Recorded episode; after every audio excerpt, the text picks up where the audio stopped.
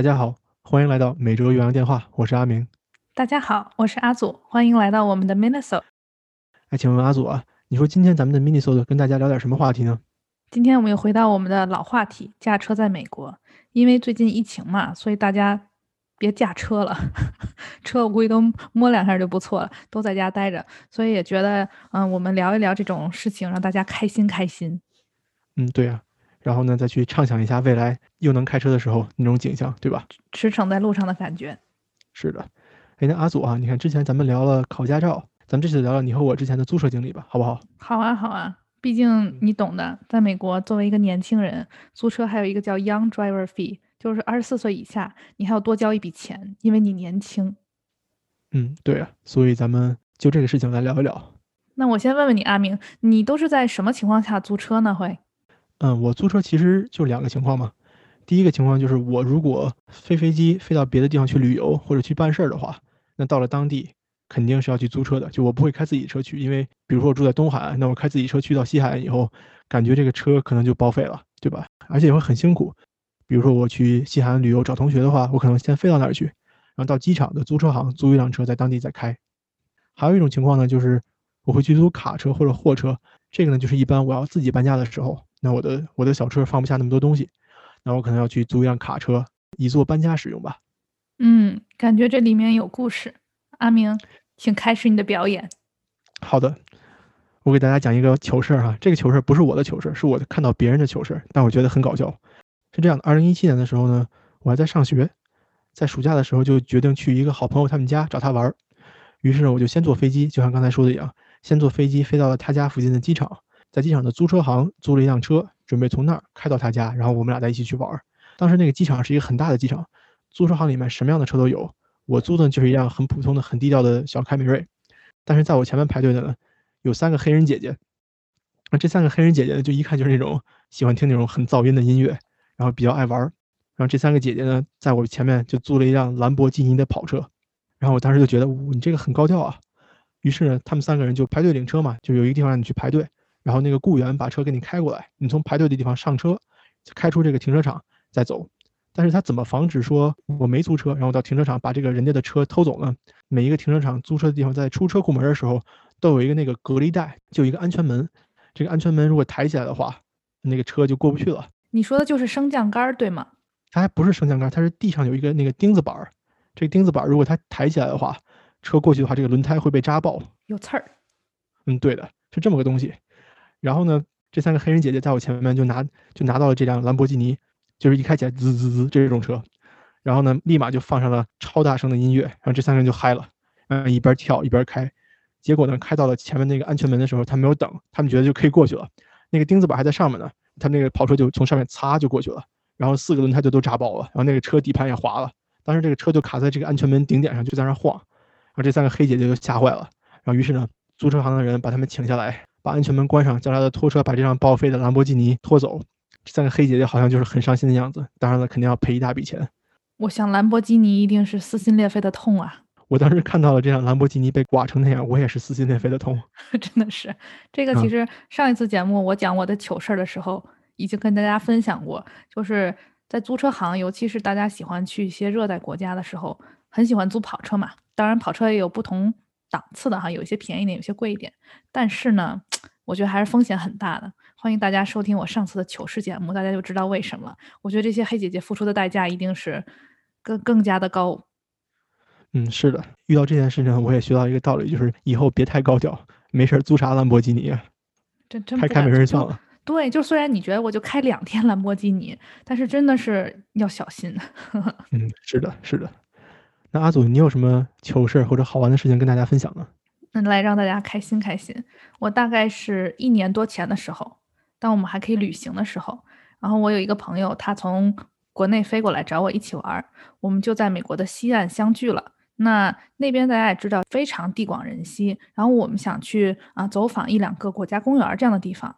大家都知道加州嘛，在美国的西海岸，然后加州再往内陆走呢，就是亚利桑那州、犹他州、内华达州这几个州。我们相当于在这一地带活动，这几个州的地理环境、地貌。是以这种沙漠呀、红土为著称的，也就是说，其实真的荒无人烟。就是你要开可能一两个小时才会到下一个城镇。那个时候是冬天嘛，天气蛮冷的。阿明，你不知道你懂不懂车？就在冬天的时候要注意什么呢？要注意车的水箱别冻上，是吗？这这是一方面，还有好像就是电池方面，好像冬天也会稍微危险一点吧。哦，对对对。好，所以今天我这个故事是关于电池的。我们当时就是在路上游玩嘛，走走停停。今天在这个公园啊，明天去下一个城镇歇脚。然后有一天早上起来的时候呢，当时酒店也退房了，我们两个人一人推了一个大箱子，把它搬上了车。然后呢，来，那就是坐进车里要把这个车打着火，就发现打半天打不着了。然后那钥匙也卡在那儿，脚底下的刹车也都踩不下去了，就这么一个状况。那是为什么呢？然后我们也在想，因为前一天晚上我们两个就是有进车里去找东西，就是说好像有吃的掉进去了，一切都是因为吃的。然后在车里找，当时大晚上你想在车里找东西，你就会把车里面的灯开开嘛。所以我们后来就回想，哎，说是不是前一天晚上那车灯没关？因为这种情况下，它就会把电池的电耗尽嘛。所以当时真的是好运，还好我们在就是还在酒店，不是说在半路上。对于是，我们就联系了酒店的前台，他就派了一个人过来，然后给我们相当于说把这个电瓶给打着了。那看起来这个酒店的服务还挺不错的哈，还有这种修车服务。对的，就是人家来了以后，我们在聊天过程中发现，就是说为什么他们有这种服务呢？因为这种事儿在这个地区蛮常见的。因为天气冷，是吧？对，我觉得可能在那个区域的话，荒山野岭啊，这种天气状况也比较不稳定，所以这是一个嗯非常必须的服务。阿祖，我有一个人生小问题想问你啊，请问您开车怎么老出问题呢？什么叫我开车老出问题？觉得你开的车怎么老坏呢？来，让我把这个故事给你讲完，你可能就知道这个问题的答案了。这故事其实还没讲完，在这样同一趟旅程当中呢，这是第一次电瓶没有电。所以呢，也就是说后面还有第二次。第二次呢，也是有一天早上，在另外一个住的地方的停车场，我们再次把行李都搬进了车里，非常慌张，非常傻眼，这车为什么又打不着了？这次是在一个更加城镇化的地方，所以这家酒店并没有这种服务。所以我们等了大概有半个多小时，才不知道他们从哪里叫来了一个人来帮忙看一下，说这个车到底怎么回事。与此同时呢，我们其实当时真的非常绝望了，就是觉得这这车可能不行了。于是我当时就联系了我这个租车公司，就问他们说：“那这个情况怎么办？”后来发现，在我在这个城镇，它甚至没有一个租车网点儿，也就是说，意味着我根本就很难以解决这个问题。所以呢，最后他租车公司给我提供的方案是，我要跑到他最近的一个地方租车网点，可以去换一辆车。由于当时我是在这种公路旅行期间，所以他下一个网点其实在另一个州。啊，那很远，很麻烦。就是这是所谓最近的一个网点儿，你可以理解吗？在另外一个州，租车公司还说，嗯，就说到底怎么办呢？你要去了才知道，因为我们是不同州的租车公司，尽管我们是一个公司，但我们不同州，所以政策不同，所以他没有完全一个真的说答案给你，说到底怎么办。所以你去了吗？嗯，所以呢，先是酒店叫来这个人，把车又再次打着了。这一次这个人就表示说，你们这个最好不要熄火了，可能是这个电池不行了。所以就刚才你问我那个问题，它到底为什么没电？有一方面，我觉得可能并不完全是我们忘了关灯，就这点我不记得了。但第二次我们一定是关了灯的，所以就是说可能这个电池它就是寿命到了，然后天气又非常冷，所以很难以打着。那接下来我们大概是连着二三个小时开车，中间路上都没有熄过火，但是因为还是处于在一个公路旅行的状态，所以其实我们中间有停靠一些景点。然后停靠的时候就把车 打着在那里，想起来挺好笑的。而且你知道阿明，就是说车在点着火的过程当中，你是不可能去加油的。对，我还想问呢，那你这个加油怎么办呀？就是好彩我们之前是加了满箱油，就是说油是充足的，不然我觉得这个这个状况真的是太难弄了。哎，阿祖，其实根据这个问题呢，我能给你一点我个人的小小建议吗？哎，请请请，我给你推荐一个东西啊，它叫自行车。但是荒山野岭，你让我咋骑自行车？短途旅行吗？短途旅行啊，我考虑一下吧。等我有机会在城市里的话，我觉得就可以了。那你后来这个车有没有能够成功的还回去呢？可喜可贺的是，我们最后成功的到达了所谓的最近的隔壁州的这个租车行。而且你知道这个租车行在什么地方吗？哪儿啊？在一个小机场。也就是说，虽然我们是沿着我们的旅行路线继续前进的，但是这个机场还是稍微绕道的。所以我们就去了这个小机场，然后换了一辆小一点的车，然后也相当于在这个机场游览了一番。为什么说在机场游览了一番呢？因为这种地方就是说你无缘无故其实是不会来的，对吧？在路上的时候，我们也经过了一些嗯当地特别有特色的那种湖啊、沙漠、公园，还挺有意思的。果然是阿祖的奇妙旅行啊！不过好在你们还是能成功的把车换回来了，也看到了一些计划外的景色，还是不错的哈。对，就是当时觉得，因为是跟朋友两个人一起嘛，所以我们就觉得说事情也是这样，而且我们已经是第二次没有电了，所以心态上还是非常积极的。然后路上也因为这个要绕道，虽然说当天本身的这个行程有小小的改变或者时间有小小的拖延，但是觉得路上去了一些没有计划到的，或者说哎新奇的景色，我觉得还是一个特别有意思的体验。而且跟自己的好朋友共同经历这种糗事儿，反而会更有意思，对吧？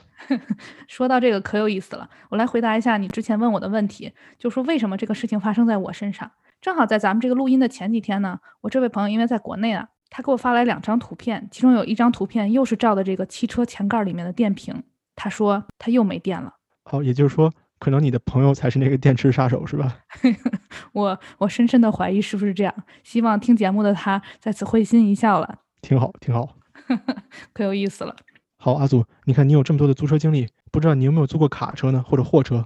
嗯，我之前也自己搬过一次家，但因为我这个人奉行极简主义，其实不是了，就是我当时东西比较少，而且把家具都卖了，所以我当时就是租了一个 SUV，我就走人了。卡车这种经历还真是没有。我是租过卡车的，因为当时我是在州内搬家，就是说从麻省的一个地方搬到另一个地方。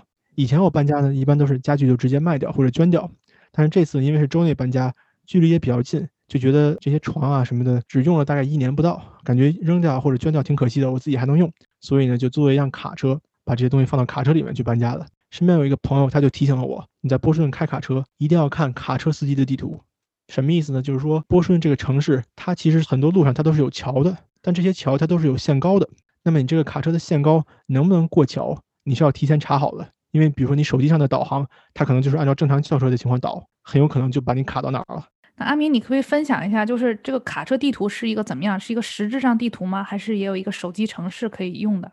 卡车地图呢，是咱们这个 App 商店里面都有卖这种卡车司机专用的地图的这个导航。波士顿城里哈有一个很著名的很难开的道路，叫做 Storrow Drive。这条路呢，它左边是查尔斯河，右边呢是住宅区，所以这个路上有很多的过街天桥。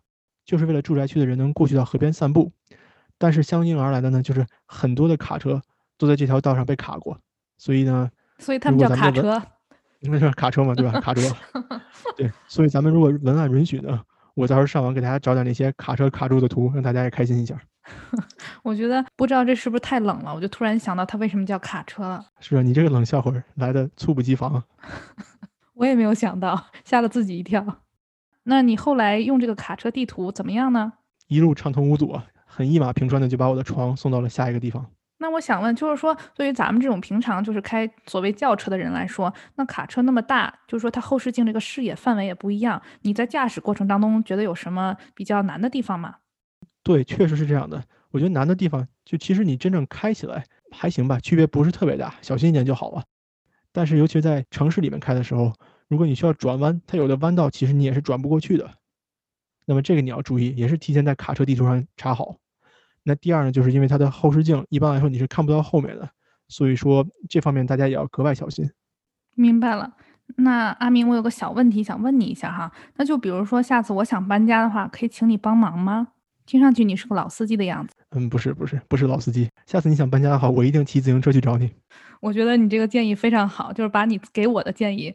放到了自己身上，非常环保啊！给你点赞，对吧？自行车不用电池，我觉得很好，很好，期待啊！非常期待这一天。好的，那咱们今天就聊到这儿吧。啊，希望大家呢能够在喜马拉雅、微信公众号、Apple Podcast 和 Spotify 上收听我们的节目。